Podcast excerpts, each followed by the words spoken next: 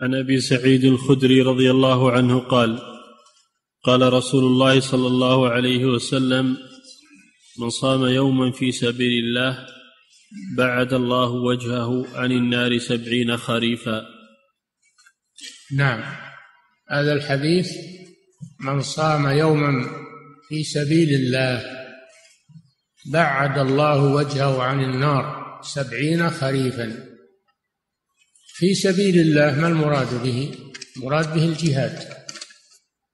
المجاهد الغازي إذا صام فله هذا الفضل لأنه جمع بين جهاد النفس وجهاد العدو.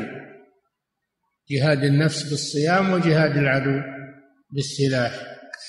اجتمع له الجهادان. وقيل المراد بسبيل الله يعني لوجه الله يعني يكون قصده بصيامه الإخلاص لله عز وجل.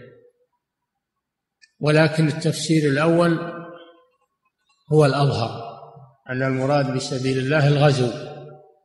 الغازي إذا صام له هذا الفضل.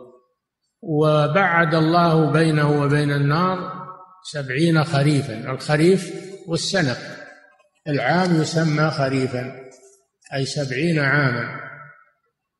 والخريف فصل من فصول السنة سميت السنة به من تسمية الكل باسم الجزء لأن السنة أربعة فصول فصل الخريف فصل الشتاء فصل الربيع فصل الصيف. السنة أربعة فصول. فصل الخريف. والخريف هو الذي بعد فصل الصيف وقبل فصل الشتاء. هذا الفصل. وكل فصل أربعة أشهر. كل فصل أربعة أشهر. فإذا آه، كل فصل ثلاثة أشهر. كل فصل ثلاثة ثلاثة أشهر. فإذا ضربت ثلاثة في أربعة كم تصير؟ 12 شهر سنة. كل فصل ثلاثة أشهر.